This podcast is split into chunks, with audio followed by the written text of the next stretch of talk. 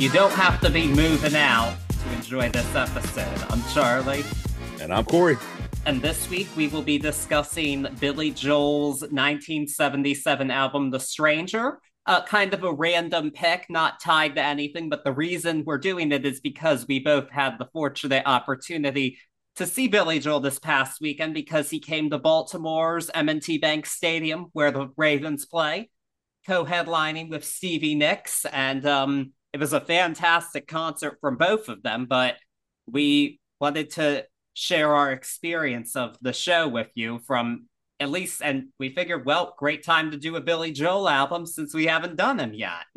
Yeah, coming out of that concert, uh, when we said let's do Joel going into the concert, I was like, all right. But coming out of that concert, this was this was a nice.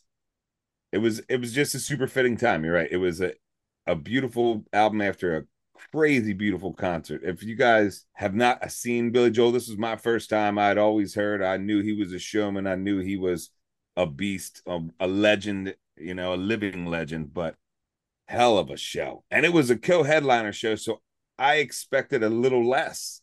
Not as far as his energy or musicianship, but I didn't expect the amount of songs we got and was super happy about that. Yeah, no, he uh, he was up there for two hours. He did a whole set, and he did a lot of songs. He might do a few more during some of his other shows, but he gave us a lot in that time. He did twenty one songs. It was it was amazing. Not nothing. And Stevie Nicks did fifteen. So yeah, we got close to forty songs all night. And how old is Billy Joel now? He's 74. Be... He's 74. He didn't look one bit of 74. No. And it, it, was the coldest night we've had so far in Baltimore. And of course, we're in Raven Stadium, so the wind's going, you know, it's going to get cold in there. And Billy Joel's in his scarf and the gray pea coat. oh, man, he was looking good, but he didn't look, I'll tell you what, he didn't look any bit of that. And he moved like he was 40. Yeah. that's that's a huge compliment there, you know? Yeah. Uh, he and, he is uh, amazing. Yes, I'd seen Billy Joel twice before this. It had been a while though. It was like that the last time was in 2016 and the energy this time was on another level. Like it was definitely the best performance I've seen of his because I don't even remember him getting up from the piano when I saw him before, but this time he did at times. That surprised me. And then, of if I remember correctly, and and I had my my fair share of drinks that day, but if I remember correctly, the first time he got up, he started dancing and uh like Mick Jagger, and yep. they did they did a Stone song, which was amazing, or or at least a little snippet of a Stone song. Yeah, so. he did he did a bit of "Start Me Up" for us. But he danced around the stage, and he like he moved across the stage. He didn't just dance in place; like he was getting at it. Oh no, and uh, his band was killer too. Oof, man, man, they were killer. Especially, um, there was a woman. I so mad I can't remember her name right now. But the late the lady who did in the middle of the night. Yes. Oh man, that was amazing. Wait, yeah. Oh yes, her name is Crystal. It says on the set list. I'm glad that I have that. So Yes, uh, in the middle of the River of Dreams, she did a rendition of uh, River Deep Mountain High. That was amazing. And she was yeah. introduced as playing multiple instruments. I mean, well, this lady's on another level. She's incredible. She was the highlight of his band for me. I, he, she was fantastic. Yes, she was everywhere, man. She was playing hand percussion. She was, she was everywhere. It was amazing. Yes, but uh, we're not here to talk about the River of Dreams, really, because that was the only song from that album he did. But um, rather, to amplify our experience, we'll be doing one of the most represented albums at the concert, which is The Stranger. He did four songs from it this night. I'm kind of surprised he didn't do even more, actually, but. yeah, especially the way this album is packed with yeah. songs that have resonated for him yeah, this is practically a greatest hits album, but it did take some time to get there. So, uh, believe it or not, 1977, Billy Joel was not really a popular artist. His only really major hit up to that point had been Piano Man. And uh, he was underselling for Columbia Records. His prior album, Turnstiles, had only peaked at number 122 on the Billboard 200. And these albums that weren't as successful did end up selling a lot more later on because of the success here, but it just wasn't sure. It's like, why is Billy Joel doing this? Like, what what's he gonna do? You know? Yeah. Because he he it didn't seem like he was a somebody.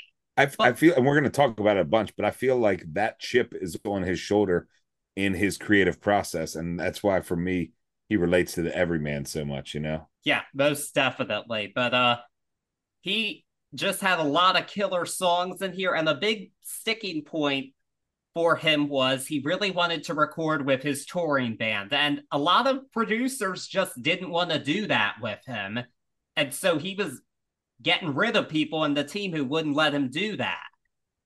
He wouldn't even record with George Martin, the Beatles producer, because of the fact that he wouldn't let him play with his band. He said, no, you need session musicians. Is that because ah, I should know the answer to this, but maybe you do? Is that because the labels are hiring these session musicians on a multi album contract kind of thing? Or is that because they feel in you know they know they're going to do the job probably a bit of both yeah i mean i've never i don't know how if musicians are contracted to a particular label or not that's not something i've really Heard. looked for good for him though good for him stand behind your band especially if you're the everyman piano man like literally that's what the world knows of him at this point uh this would always seem to be a, a dive into his own early just playing piano bar piano. Um, so that's what the world knows of him. Good for him for sticking up and being like, you know, he hasn't sold millions of records yet, but he's still standing behind his band. That's amazing.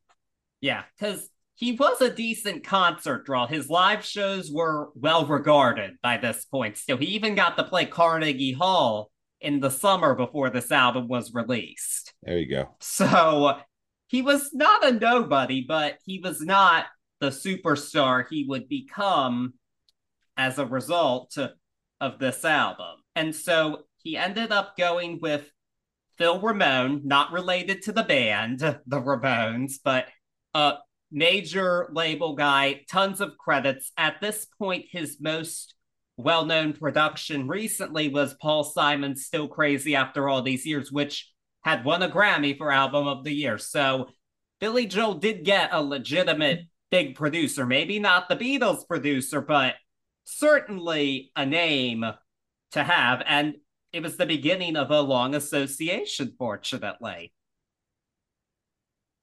And so, yeah, the album was released in September of 1977, and it was a bit slow going, but it was a very steady seller throughout 1978. And at this point, it has gone diamond. So uh, over 10 million copies sold in the United States. Actually, it's now 11 times platinum. Wow. Yeah, not surprising. And uh, it's his only studio album to have done this. A few others have come close, but not quite. Though they might in the near future. Who knows? I mean, it's it's a legendary album. This is one. This, you know what? I'm gonna hot tea take first hot tea take of of the show today. I'm gonna say this was the hardest album to take myself out of and try to listen to it like it was the first time I had heard the album. Because it's every track on this album is automatic switch your brain into classic mode. You know, uh, you songs that you've lived by and loved for so many years. Uh it's it's such a great album man. Such a great album. Yeah these songs i mean this album was released before both of us were born but these songs have just not gone anywhere. This practically is a greatest hits album because even the songs that weren't singles have become staples in their own right being yeah. featured in movies shows getting radio play so this just ended up being that perfect recipe for Billy Joel to become the Billy Joel we know him today, as yeah. today. Yeah. Uh, New York's golden boy. Yeah, he. That's real. That was him. That was Billy Joel in 1977, the beginning of uh, where he is today because we don't have him playing stadiums and MSG every month without the stranger. Heard that. But it was him who got him there. It was going to happen. And what I find so interesting is um him and Elton John are very much compared a lot and they have um I mean they've toured together. They get all these things, but really Joel took off as Elton John was going into a bit of a lull, which I find interesting because John's Elton John's classic period really ended in 1976, while Joel was still the up and comer. John was on top of the charts, but at this point, we see a big shift, and I've always found that interesting. Yeah, that, it's so wild to think. I'm trying to think of reasons why, other than the music, just where America was. But for me, he transcends time, really. Like he's a timeless character. Uh, it's and being such a powerful singer songwriter, it's so wild to see a timeless character like that. I'm gonna say you'd be hard pressed to find anyone that doesn't know at least one Billy Joel song, or more so, anyone who doesn't like Billy Joel. I mean, you know? He he does have his detractors. They can... exist, but his songs are beloved by many, and that's really what matters at the end of the day. Yeah, they, they the detractors are still listening and tapping their toes to only the good die young, or you know, there's nobody out there that hasn't had a moment with Billy Joel's music. It's it's such a huge accomplishment. Most definitely, and um, yeah. With that being said, I'm ready to get into this one. Heck yeah, let's go. Before you forget, be sure to subscribe to us wherever you're listening whether it be Apple Podcasts, Spotify, Amazon, we are on all of them. And also follow us on social media at Turntables and Tea Podcast on Facebook and Instagram, and at Turntables Tea on the app formerly known as Twitter X. That's where you'll get updates on all of our latest episodes and, and whatever the heck else we feel like posting. All right, so the album begins with Moving Out, Anthony's song. This has been described as a commentary on upward mobility. um, if that's moving up, then I'm moving out. Uh, this was a single, unsurprisingly. I think it was it was the second single. I'm so unprepared today. Um, but second single, and it uh, Billy Joel has said that it was inspired by his working class background, which you can definitely hear, and I think that's a big part of what makes the song so authentic. Like when I hear this, I really just imagine that Italian New York scene. Uh, even though Italian's not really Billy Joel's heritage, his is more German, but I just can really imagine that. Like you can picture a music video for this song in your head just listening to it and on top of that, it's catchy as anything. I mean, you can't get this one stuck in out of your head. You're just gonna be you you see a Cadillac, you're gonna sing Cadillac ack ack ack. you will, you will. I'm right with you on that. This and it opens the album with such a really, like you said, true and character driven piece. It seems this piece this whole composition seems so lived in and that's for me why it, it hits so automatic. I mean outside of the music itself just the the lyrics in here it's it's so lived in it's so real it's it's so you know your local cop your local guy. It, it he was living it but he was also mad at it and that's where it came from you know? He was looking at these people working tirelessly and and we see this come up a lot in this album of him being like stop running the rat race you have your whole life. But more so here seeing people in his community trying to work nonstop just to get better things and move into uh, different areas of town and whatnot and he understood or it seems so to me that it wasn't all about that. And and if that's it he's out of there you know?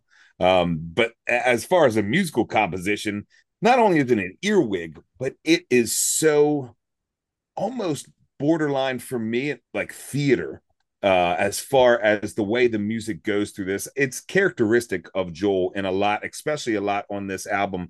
But this one, man, you have that syncopated rhythm the whole way through, and it's that hustle and bustle going on. And it never really leaves until the car starts, which is genius. Um, you get that New York feel. You get the same kind of New York feel uh, that I get from listening to Nas talk, you know, New York state of mind. That kind of lived in because you were there type stuff. You, you don't get that all the time. You get that from great singer songwriters like Billy Joel. Yeah. And it's interesting you mentioned the theater because um Billy Joel actually credits the theater for helping the song stay popular throughout the years because um the choreographer Twyla Tharp um took Billy Joel's songs and created a musical about them entitled Moving Out after the song. And uh he said like she really thought of it in a way that I never would have. Like what happens to Anthony after he works at the grocery store? And so and it, has been a successful musical. I don't think it's running anywhere currently. Um, if anybody out there is listening, correct me if I'm wrong, but I don't believe it is.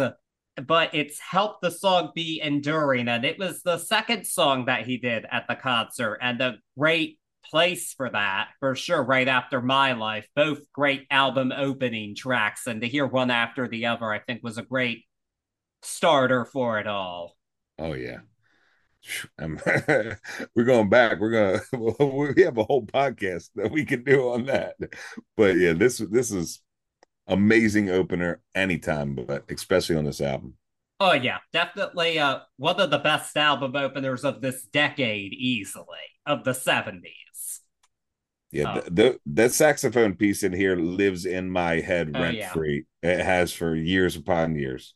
Yes, well, definitely an all-time classic sax solo for sure. And uh with that, I mean, what else is there to say about moving out? It's just a classic all around. But uh, we are going to move on to the next song, which is our title track, "The Stranger," which uh, Billy Joel hasn't even said exactly what inspired it. He said it could be like um, if you could be interpreted as someone who's schizophrenic, which uh, I choose not to go down that route because that's a really depressing route to go down. But um, it could very well be about his relationship at this time. Is I think the most common interpretation amongst uh, people amongst the Joel fans. We'll, we'll talk more about his wife on other songs here, but um, overall, this is you know, this is just one of those songs that really fits its title. It has this somewhat ominous piano intro, and then we go into that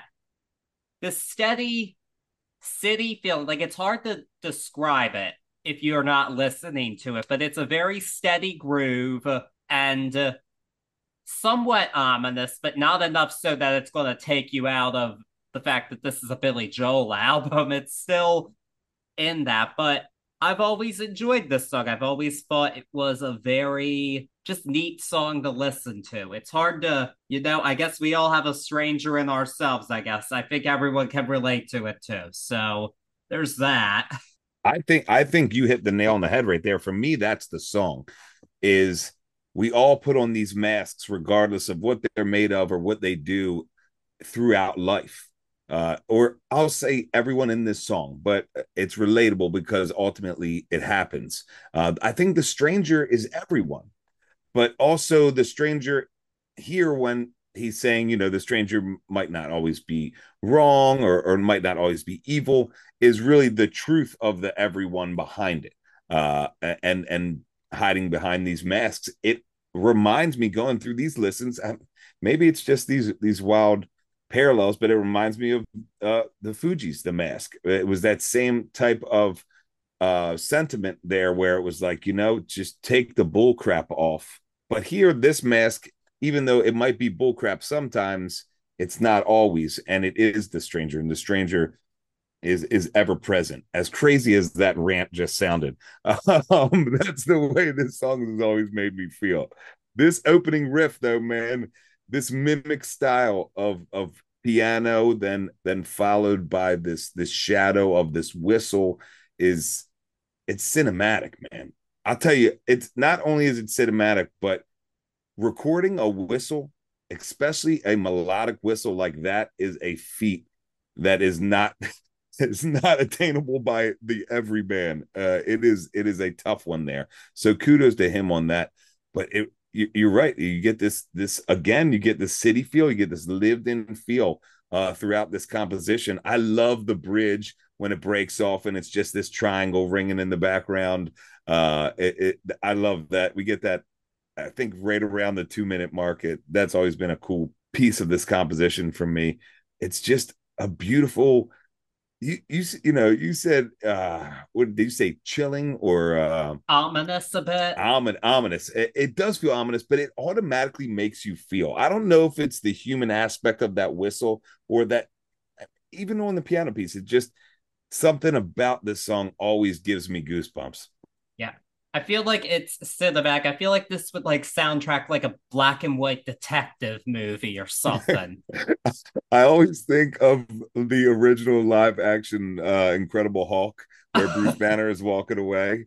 Uh, I always picture that when he does this whistle. It's not maybe a, uh, if I'm reaching it's it's sort of uh, the same melodically, but it, it always reminds me of that for some reason. It is definitely cinematic in some way. Yeah, and um, it was a single in Japan where it made it up to all the way to number two on the charts. Not a single here in the US, but uh, still a really beloved album track. Again, like this is a song that's really well known, even if it wasn't a single. And um, not the first example of that on this album, not even the most well known example of it. But um, before we get to any more non singles, we have to talk about the single, which is the, the biggest of them all just the way you are. Um, he wrote this song for his wife at the time, Elizabeth, who was also his manager. So uh, definitely an interesting relationship right there. And um, I read a bi. I started reading this biography of Billy Joel by um Fred Schruers. I hope that's I pronounced that correctly. And uh, in that story, he at a restaurant said to her like, "I wrote you this song for your birthday," and she asked, so I get the publishing too, right? Man. And he thought she might have been joking, but it sounds like uh, no, she was not. And uh, she was not happy to not get the publishing because this song was a massive hit. But uh, Billy didn't hear it that way. Uh, he did say in hindsight it should have told him the marriage was doomed but he was just focused on getting this record out. And um, him and the band, they thought it was like a girly song. They were like, this doesn't fit in with what we're doing. What we don't need this on the album. But um, during the sessions for it, uh, Phil Ramone championed it a bit more, and he actually had two singers, Phoebe Snow and Linda Ronstadt, listen in on this. And they both told him he'd be crazy to not include it on the album, with Ronstadt out saying that's a hit record. And uh, he just said, Well, shows you what I know about making a hit record. uh, but he knew to listen to the pros, and he did. And uh, this was a huge hit. This made it all the way up to number three on the Hot 100 in 1978. And uh, it's become really one of the most well-known 20th century love songs at this point. Um, it is interesting though; it's not one he plays often live, and it's yeah. not even that he dislikes it. It's just uh, just not for him to do, I guess. But when you're Billy Joel, you have enough songs to choose from that you can get away with not playing this one as popular as it is. Yeah, I mean, I gotta imagine that it's not his favorite song to play because you know a part of him lives inside of it in inside of his classic singer songwriter this song was written for his ex and it was a divorce that he wasn't happy about regardless of how amicable they say it might have been. But uh irregardless it is the classic love song for me. It's it's up there. Definitely top 5 love songs of the of all time in my opinion. It has everything a classic love song needs. You know, it's got some beautiful uh piano. It's got beautiful saxophones, you know, that slow sax. Uh, I mean, Billy Joel's playing on the Fender Rhodes here. So it, it might come off as a synthesizer, but it's more so like a piano that's using instead of like hammering on uh strings or hammering on on wires, it's using strings inside. And that's where we get that unique sound uh it's such a cool wild composition with like the backing vocals. For me they're almost like haunting. And it's it's really like a dreamlike. The percussion is super dreamlike for me uh but it's always something that has stuck with me. And the percussion more so has stuck with me throughout. And it's always one where i go back and every single time i pick out a new little thing. And i love that about this song.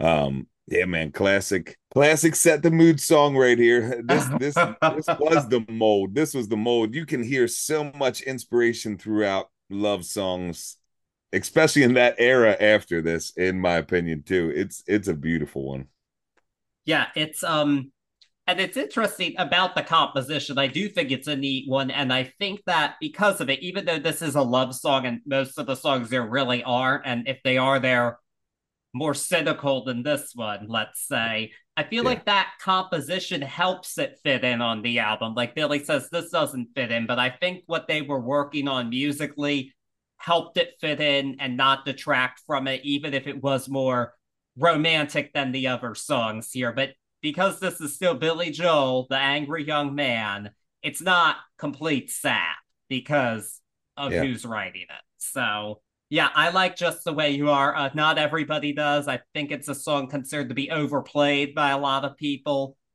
but I've o- I've always enjoyed it. But um, w- we are going to go into a very different mode with our next track. Scenes from an Italian restaurant. This is a uh, multi-part suite actually inspired by um the Abbey Road medley was the which I could definitely hear because it is very much um different vignettes in one. Uh have you ever seen him and Paul break this down? I have not actually. I got to send you the video. It is phenomenal. It, it it is wild when he breaks it apart and you just chuckle listening to it. It's it's cool. Yeah, it is um quite a song. Like there's just multiple parts to it. Of course, like we've got bottle of red, bottle of white uh, in this Italian restaurant setting where he was having dinner with his manager, and that inspired him to give that the setting. And the first part of it that um really predates this album is the Brenda and Eddie story about these people who were popular in high school and uh, like what became of them. And that part actually dates back to the very early 70s, but it was its own thing and didn't all come together until now. And it was originally just called The Ballad of Brenda and Eddie. And it takes up most of the song. And uh, he also talks about himself a bit with like things are okay with me these days. Um, but just yeah, these different pieces to it all. And it's like these are disparate ideas, but yet somehow they just beautifully come together in a way that I mean, as I'm speaking, it doesn't make sense, but when you listen to it, it's perfect. Perfect is is the word there, man. I mean, how could it not be any any more perfect? This is the linchpin of the al- album, in my in my opinion. Definitely, uh, much of the way like the Abbey Road medley is that this just has Billy Joel kind of all in one. I feel like, and uh, he's even called it his favorite song that he did, which isn't hard to believe at all. I mean, because it's quite an accomplishment and uh, never a single, but obviously immediately picked out by people because it's like, yeah, too long for top 40, yes, but there's no ignoring the craft of it. And it was ranked uh, in 2021 number 324 on the greatest songs of all time by Rolling Stone. Has to be. I mean, it's yeah. it's a mini movie in a song. You know, yep. you, you, you get a, a little intro you get two high school friends meeting uh, in an italian restaurant and then at, at 144 we get this transition into this dixieland jazz where they're just talking about how their lives are going uh it, it, it's such it's so cool man it, billy went to say or went on to say it was seven takes with him and other musicians putting together like three compositions. You could see it, but I love how it's seamless, so to speak, because you know they went through it and really hammered it all the way out. But I almost skipped over it. You cannot ever skip over the piano solo in this one for me. I'll go out on a limb and say it's my favorite Billy Joel piano solo, period. Right before the ballad of Brenda and Eddie strikes off, he murders it like nobody else does. And I love that.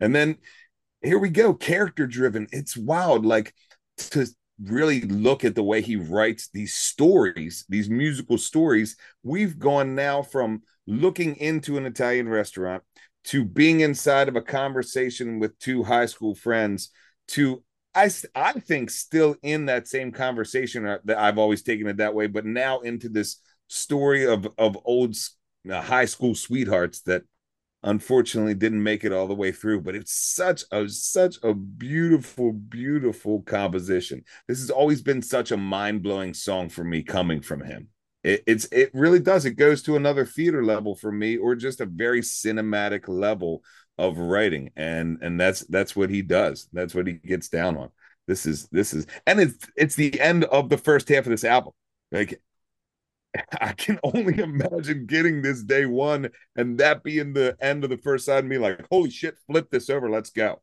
It's such a it's such a wild piece, man. Yeah. And I mean this song, so interestingly, I don't know if everybody knows this, but the last album that Billy Joel recorded of new material was actually an all classical music album, which seems like a stretch, but when you think of a song like this, it really isn't. Yeah in yeah. terms of a multi-part composition, but this is his longest non-classical song to this date. But I feel like it's I think it's played at all of his live performances. Certainly was done when we saw it. Yeah, he's he's a studied, beautiful composer.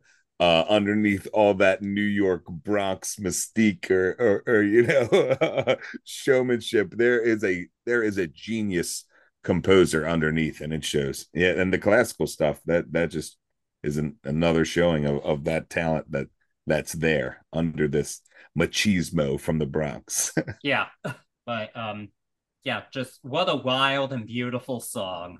Yeah man and but yeah we do flip side two over and you might wonder well how are we going to continue from that our seven and a half minute epic song but uh we are going to and the first track um, to do that is Vienna, uh, which my favorite comment of the whole concert was Billy Joel introducing the song, saying, Song I'm about to do for you was not a big hit. This is Vienna.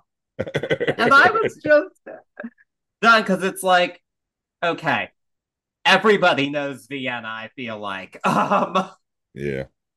Uh, it's actually his I'm reading this here, his fourth most streamed song on Spotify. Wow. That's I mean, cool. And uh, our friend April even said me like, this has been in a lot of movies. Like, yeah, I remember it was in 13 going on 30 specifically. Heard that. Uh, with Jennifer Garner, which that has a great soundtrack, that movie, by the way. Um, not a bad song on that one, but uh yeah, it was inspired by the town of Vienna, and it's very piano based. I guess that's more of that classical influence, but I feel like musically it's kind of a somewhat standard piano ballad, but I think it's a really beautifully done song lyrically. Like just to give that voice, like slow down, you're doing fine. Vienna waits for you. Just what a beautiful sentiment to put in a song. Like just to take some time and smell the roses, but in beautiful poetry, I think, but not in a way that's hard to understand. And um, it's not hard to tell why this song is still so beloved all this time later. And it's a great movie soundtrack song too, so why wouldn't we use it in films? Uh, it is. The composition, I'm with you there. Uh, or as far as the musical composition goes, it, it is sort of standard. And standing alone, it wouldn't jump out and bite you. But the way that he writes and and, and makes the, that sentiment that you were talking about, the slow down, really, this metaphor for old age is, is genius. For me, I say that this is an, an exact parallel to the start of side one of the album um, except eh, saying the same thing, except this way, saying it in a softer way. You know, he, it's still this like, calm down. You don't have to push everything into a couple years of life. Like Vienna will wait for you. This old, beautiful Austrian town, known for its age and beauty, is gonna wait for you. And it, really, it, I, I can't drive it home enough how much that parallel sticks here, sticks the landing here. Um, opening up with such a soft vibe on this side, but saying such a powerful, powerful making such a powerful, powerful statement inside of the opener. I, I, it's a good one, man. I think it was tongue in cheek when he said that. I think that was him messing around uh, as far as it's not a big hit, but uh, it definitely is is for me. yeah. Oh no, and um, hearing him say Vienna, everybody in the stadium went wild to hear like, yes, Vienna. Oh yeah, it like this was a song people were waiting to hear, and I'm really, and it's like the previous two times I saw him, he did this thing where he said, "I'm going to give you all a fielder's choice. You can do Summer Highland Falls from Turnstiles or Vienna," and obviously Vienna won both times. I heard that. I mean, I felt like Billy, you really didn't make that too complicated of a choice. yeah, for real, he was not trying to play the latter. uh, yeah, clearly not. It's like, are you sure you were even prepared to do the latter with that? Because, I mean. That's that's the showman he is. He's he's gambling on that. Yeah, but, but good gamble. I was kind of no. I was glad this time he just came out and did. It. I was like, yeah, don't have suspense for us. You're going to do Vienna. Come on. Heard that. And he did the same thing with um the longest time. He had it up against like keeping the faith. Obviously, the longest time won. Like yeah, he, knows. he knows. I'm just I'm glad he just dropped that act bit. I was like, don't play games with us. You know. There you go. There you go. He only had two hours. He had to give it to us straight. Good. Give it to us straight. Just do do your thing. And uh but I'll never complain about hearing Vienna ever. So, um, what a great song. But uh, and another song that I will not complain about hearing ever is "Only the Good Die Young." Uh, a more humorous side of Billy, but um, also the most controversial song here. So this was a uh, single in February of 1978 and it actually didn't do that well at first, but some religious groups and folks heard this song and were like, oh, this is really offensive because he's lusting after a Catholic schoolgirl. And um, Billy Joel has said himself, really, it's a pro lust song, not an anti Catholic song. And also, the guy doesn't get the girl. It, That's the is, thing. I, am yeah. biting my tongue over here because I don't want to go off on one of my everybody knows I'm going to do. Like, you got to be kidding me. Are you joking me? This the song you chose to go up against? Like, oh man, this is the hill that they wanted to die on. Eh, I love it. I love it. He doesn't even get the girl. He doesn't even get what he wants in the song. Uh, that, that sort of sounded a little worse when it came out of my mouth just now, but like it's it's such one, it's such a beautiful musical composition. You know, it's it's a toe tapper jam piece. I don't care who you are, but it's totally not that song. It's don't try to make it something it's not. Good for him keeping his head above that, but like get out of here. I mean, all it did is boost album sales from yep. what I read, you know. but yeah, get out of here. With ahead. go go find some songs that are truly effed up and fly your flag on that. Don't fly yeah. your flag on New York's Golden Boy. I, I, think the furors died down by this point, at least, though, because you gotta. Um, but it's funny, actually, when he appeared as the musical guest on SNL, the producers were asking him to not play this song, but he did really? it anyway.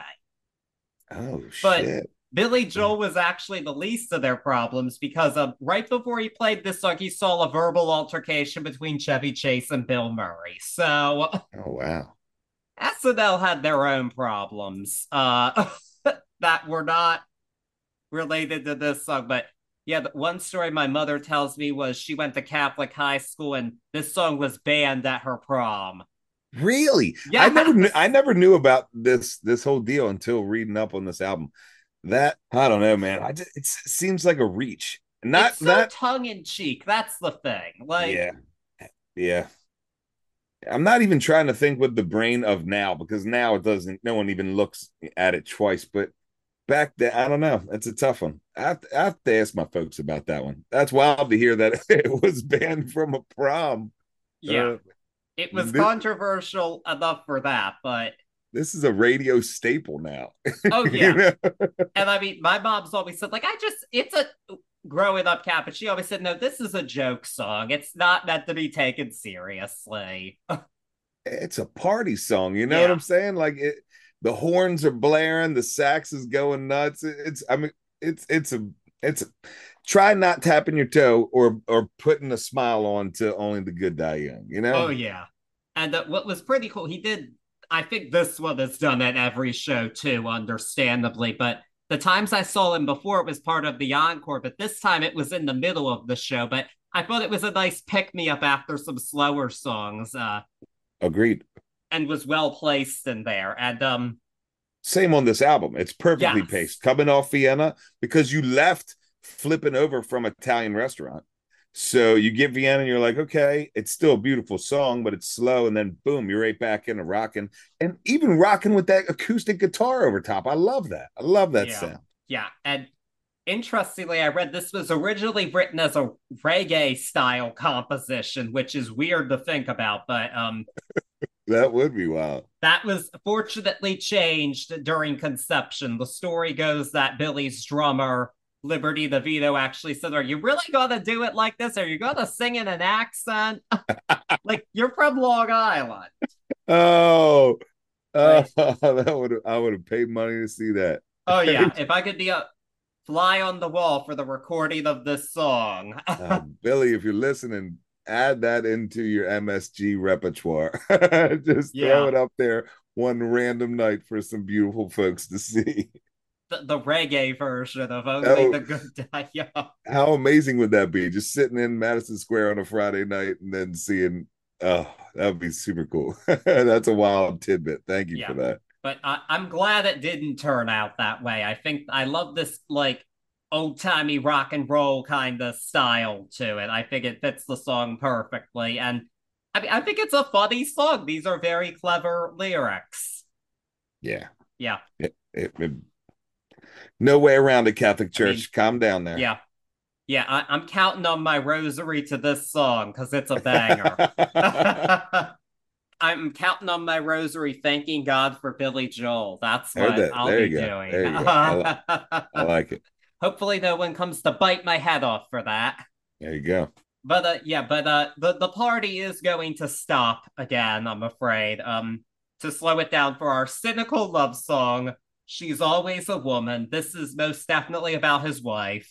And um he wrote this because like he knew that his wife was a hard ass. Like she was very tough in business and she negotiated on his behalf often successfully, but it did rub people the wrong way. And uh, she was not popular amongst everybody.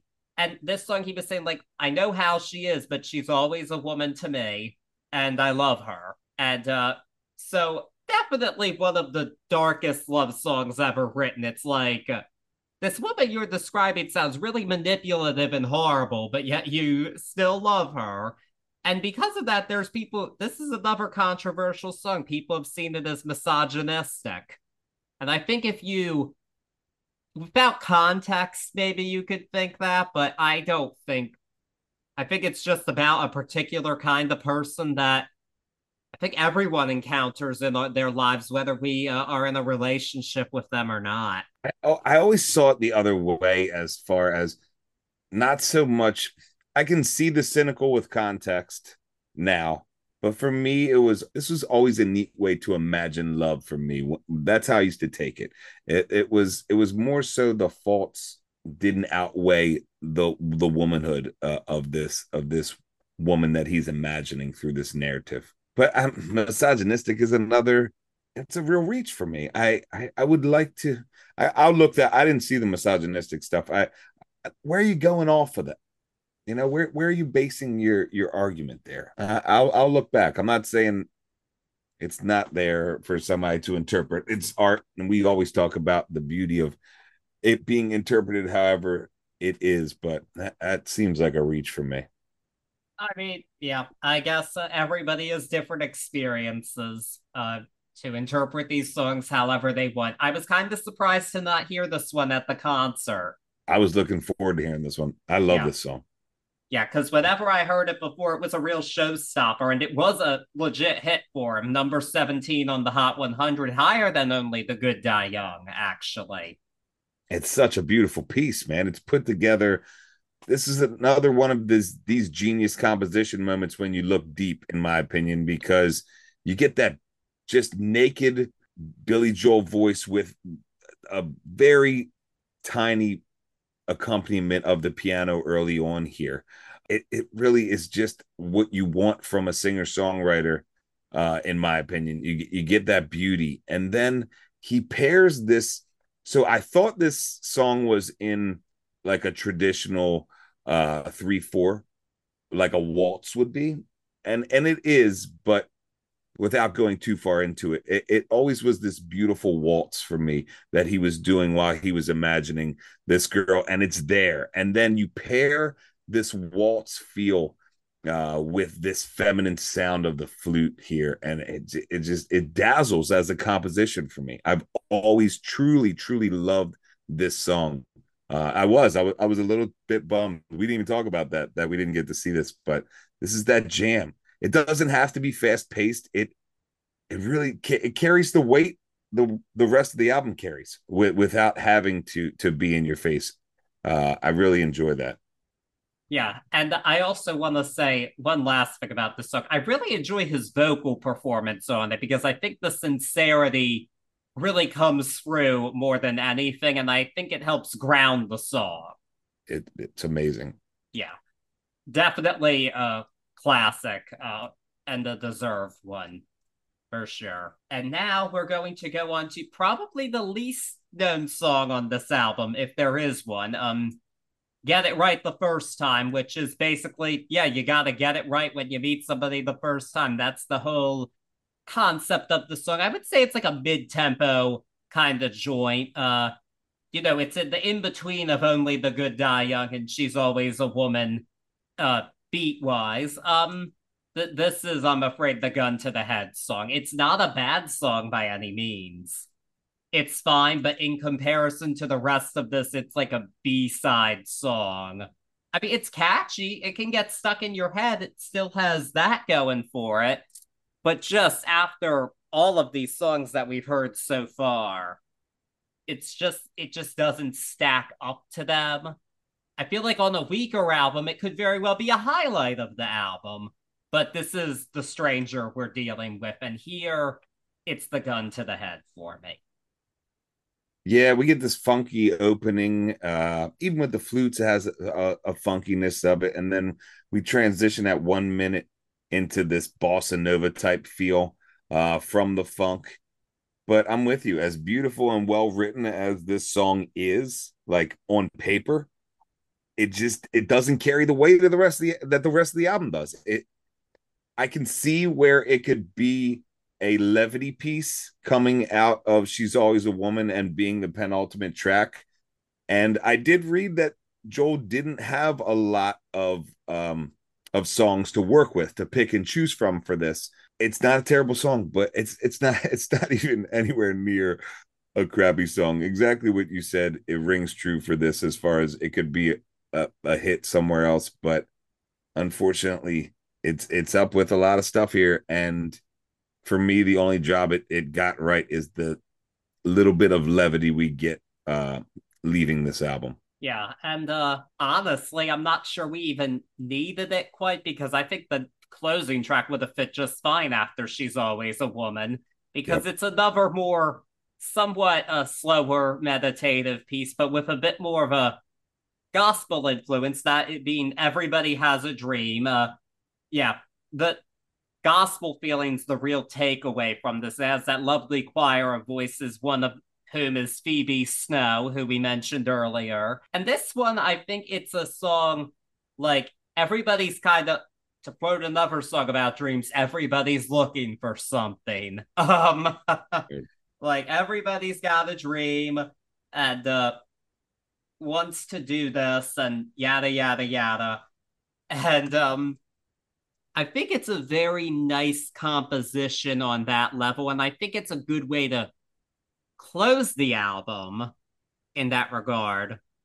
However, I'm not sure how well it fits with the rest of the songs here. It just for me, not I don't think it's on the level of those first seven tracks, first of all, but regardless of that, it's not even its musicality. We have um things of different styles throughout this album we hear. but it's just I think the content of the lyrics it just seems like a bit out of place here. I'm not quite sure why, but it's a lovely song. I'm just uh, and it ends things well, but it does stick out a bit. We're right at the same place on the end of this album. It's it's near perfect as far as musicality goes of how you would always want to end the album in my opinion you know it starts off small it crescendos into this i wrote hallelujah for the everyman in my notes just because the gospelness of it is is overcoming. And where i talked about a parallel or even throughout uh you know these these character driven pieces um these everyman pieces even though it sings like that it just doesn't seem to stick the landing for lack of better words the way moving out does or really the way the rest of the album does. So it it, it sounds great but i'm with you. The the lyrical content doesn't necessarily it, it it's not on the same level as the rest of the album. Yeah. you know it really isn't. It, I, I try to say it the nicest way i can and the most respectful way i can but it just it doesn't doesn't do its job. Musically it does. Musically it ends the album perfect. Um and if you're not really hardcore critically listening you're probably leaving on a super high note but after listening to the album like 15 20 times this week you know it's like yeah i don't know man. I don't I've, know. even from first listen i've always thought this was just not up to the level of those first seven songs. I've always felt that way but i'm with you. it could have fit right behind she's always a woman you know? Oh yeah, but yeah, I don't know. I mean, it's still. I think this is one of those cases where the quest for quality is ruthless, and uh, yeah. um, when when we have this many killer songs around, we we got to be harsher on stuff that really we've discussed much worse songs on the podcast for sure than uh, either of these last two songs, but it's just we we have to look at it as a whole. Yeah. But I mean, Silver Lining Playbook, hidden track, we get you know a little throwback to the stranger on the way yes. out of the album. So that's that's a cool piece. But I don't put that inside of judging this last song.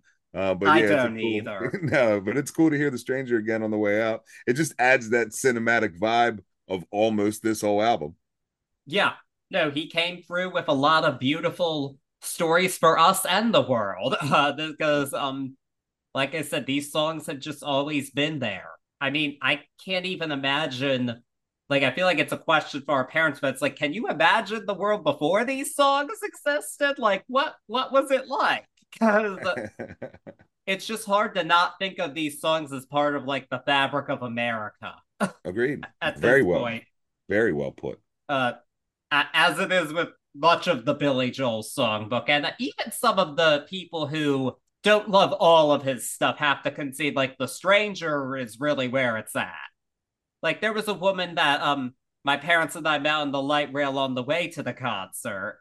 Uh, my parents attended, but they didn't sit with us. Uh, sorry if that makes me a bad son, but oops. Um, and uh, we didn't start the fire came up, and the one they said, yeah, I definitely prefer 70s Billy Joel to 80s Billy Joel. Though I like we didn't start the fire, but not everybody does. Was that the fish girl? No, no. different girl. But um, yeah, that's the when I thought of people not liking Billy Joel, a lot of it's because of we didn't start the fire, actually. Yeah. A, a quite maligned song. I enjoy it, but uh, I don't think it's on the level of these songs though. But let let's be real. Uh, yeah, this one. Uh, I feel I feel like we kind of know how this is going to go, but uh, just the formality. What's your grade for the album?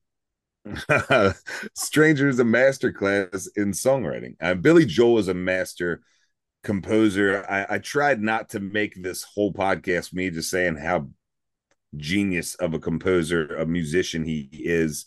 But this album, um, doing my best to listen to it with a, a non-biased ear is is almost front to back flawless and flawless on a flawless on a level that we rarely get to listen to in in this podcast only I only say that because of how trained he is. Uh, there's so much going. We could have spent three hours talking about the chord changes and the way uh, that that the compositions throughout this album are set up. Um, it, it's a very close to a flawless album for me. I give it an A. Yeah, it's a A. I mean, was there a question? I felt like knowing it's like this is. Uh, I already knew going. It's like, well, this is obviously an A, and uh, yep, it's an A. I mean, even if the last two songs don't quite stack up, they're still not bad songs at all, and. Yeah. They could have completely sucked, and it still could have been an A because those other songs are pretty close to flawless.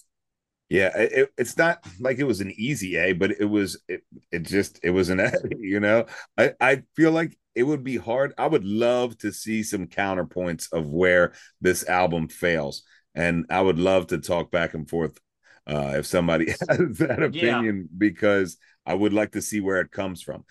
Musically, it's just I, I, I tried. I tried to go in there and be like, nah, some of these have to be pretty empty. You know, we're just used to seeing them on commercials and stuff. Now he he's he's a he's a master, and he gave us a master class in in storytelling and in composition, just in singer songwriter. Period. Yep. And after that, Billy, after this, Billy Joel was a stranger to no one. Heard that. Heard that. But now that this might be a harder question. What's your favorite song on the album? Italian restaurant. Scenes from Italian oh, restaurant it, it, it's not even it's not even hard for me. It's it's really the one that for me i remember before the other ones. And that's crazy because look at the songs that are on this album but that one i don't know if it i mean it was definitely played around my house when i was young but i, I just have the the memory of that song. It stuck with me for so long I love it. It's it's such a mini movie. Uh, I, it's it never gets old. I love seeing really good karaoke people do this. You oh, know, yeah. that's a jammer. It's a fun one to hear at karaoke for sure. Um, but maybe this is childhood nostalgia peeking in the funny stories I heard about this song. But my favorite's only "The Good Die Young." Yeah, man. It's, it's just that great good time party song with a sense of humor, and uh, I love it. Yeah, it's it's hard, you know, it's hard to to say anyone stands above, but got to be those. I mean, yeah.